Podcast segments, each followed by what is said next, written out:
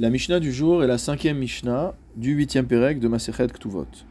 Nous avons vu au-dessus, c'est-à-dire dans la troisième Mishnah, que lorsqu'une femme qui est mariée reçoit en don ou reçoit en héritage de l'argent ou des pérotes, des fruits, on devra acheter un terrain, acheter un bien immobilier avec cet argent, de manière à ce que la propriété lui en reste et que le mari puisse en manger les fruits. C'est-à-dire que cette takana de nos sages a pour principal objectif de protéger euh, les biens de la femme, puisque si le mari peut manger les fruits, la nue propriété en tout cas reste la propriété de la femme et non pas du mari. Nous allons voir ici un cas un peu particulier. Naflula avadim ou zekenim. Si jamais elle a reçu en héritage ou elle a reçu en don des esclaves ou des servantes qui sont âgées c'est-à-dire qui ne sont pas en capacité à faire des travaux difficiles, voire qui sont en fin de vie, qui ne vont pas vivre longtemps encore. Imacheru, dans ce cas-là, il faut vendre ses serviteurs ou ses servantes, veilakar baen karka, et acheter avec un bien immobilier. Donc cela pour sauver en fait euh, le patrimoine de cette femme. Vehu ochel pirot, et à partir du moment où on a acheté avec cela un terrain, le mari en consommera les fruits, comme tous les nirse mélog dont on a déjà parlé, c'est-à-dire les biens qui ne sont pas inscrits dans la ketouba au moment du mariage, tous ces biens-là sont la propriété exclusive de la femme, mais le mari en mange les fruits. Rabban Shimon ben Gamliel Omer. Rabban Shimon ben Gamliel vient en disant quoi? L'otimkor, que non, on ne peut pas vendre ses serviteurs ou servantes qui sont anciens, mipne shehen shevar betavia, car il constitue mot à la gloire, le prestige de la maison de son père.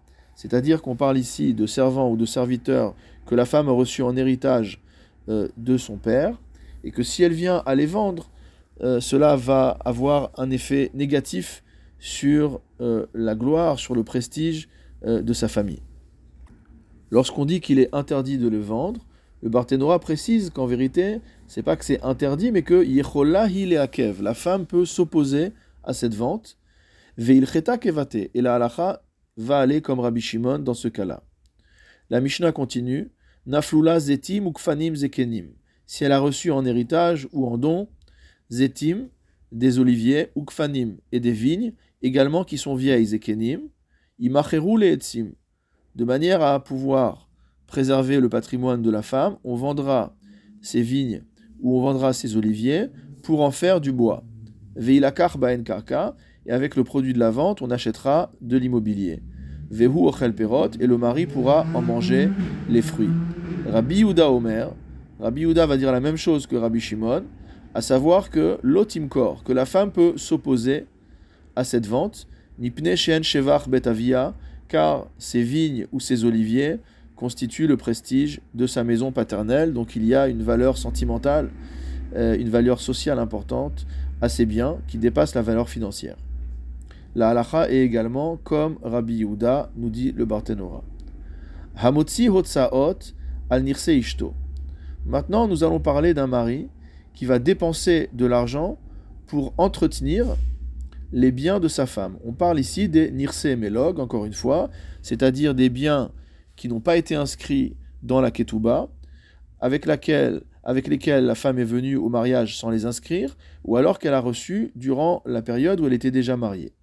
Donc ces biens-là, nous avons dit, sont la propriété exclusive de la femme et le mari en mange les fruits.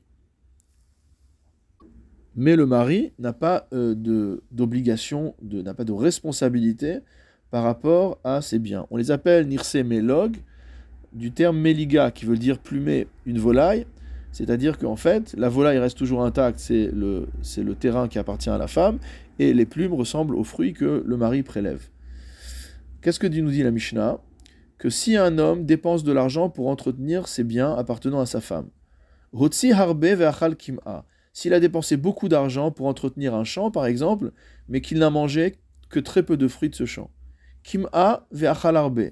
Si au contraire, il a dépensé très peu pour entretenir le champ et il a mangé abondamment. Maché hotsi hotsi. Ce qu'il a dépensé, il l'a dépensé. Ou maché achal achal. Et ce qu'il a consommé, il l'a consommé.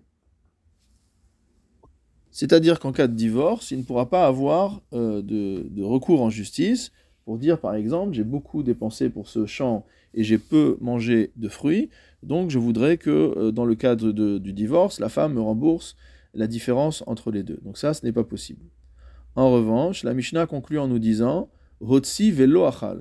Si jamais le mari a dépensé pour entretenir le champ, pour entretenir le bien immobilier, velo achal, et il n'en a pas du tout consommé les fruits, Ishava kama hotsi, il pourra jurer lors du divorce euh, pour attester de la somme qu'il a dépensée, veitol, et récupérer cette somme. La, la explique que ce din-là est valable uniquement dans le cas où les biens qu'il a entretenus se sont bonifiés au moins autant que ce qu'il a dépensé, voire plus. Dans ce cas-là, il pourra jurer et récupérer euh, ce qu'il a dépensé, puisque le mari n'étant pas responsable de ses mélogues, s'il a entrepris une action qui a, permis de, qui a permis de bonifier les biens, il est normal qu'il puisse en récupérer la valeur. Mais si ce qu'il a dépensé